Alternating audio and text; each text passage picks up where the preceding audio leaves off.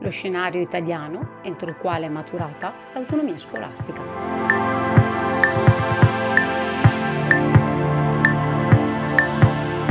Il paese che si è presentato all'appuntamento europeo era un paese profondamente diverso rispetto a quello che ha firmato il Trattato di Roma nel 1957, trattato che doveva progressivamente accompagnare l'Italia alla nascita di un mercato unico insieme agli altri paesi dell'Unione Europea.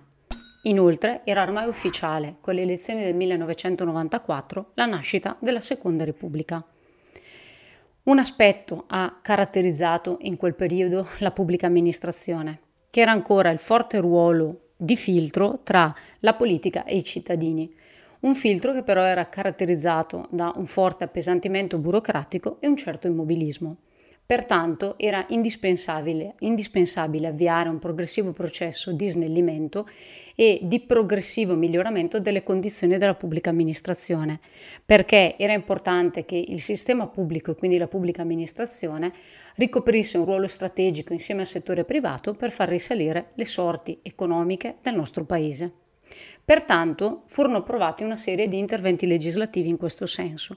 Primo fra tutti la legge delega 421 del 1992, che aveva l'impegno di razionalizzare e rivedere le discipline in materia di sanità, di pubblico impiego, di previdenza e di finanza territoriale.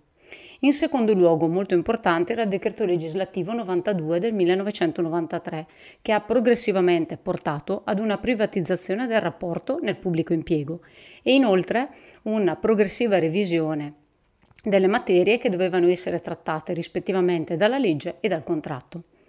Inoltre, centrale, la legge 59 del 1997, meglio nota come riforma Bassanini, quella riforma che voleva progressivamente portare ad un decentramento eh, dei poteri dello Stato per riconoscere alle autonomie locali, regione, provincia e eh, enti locali, un ruolo centrale nella gestione della cosa pubblica.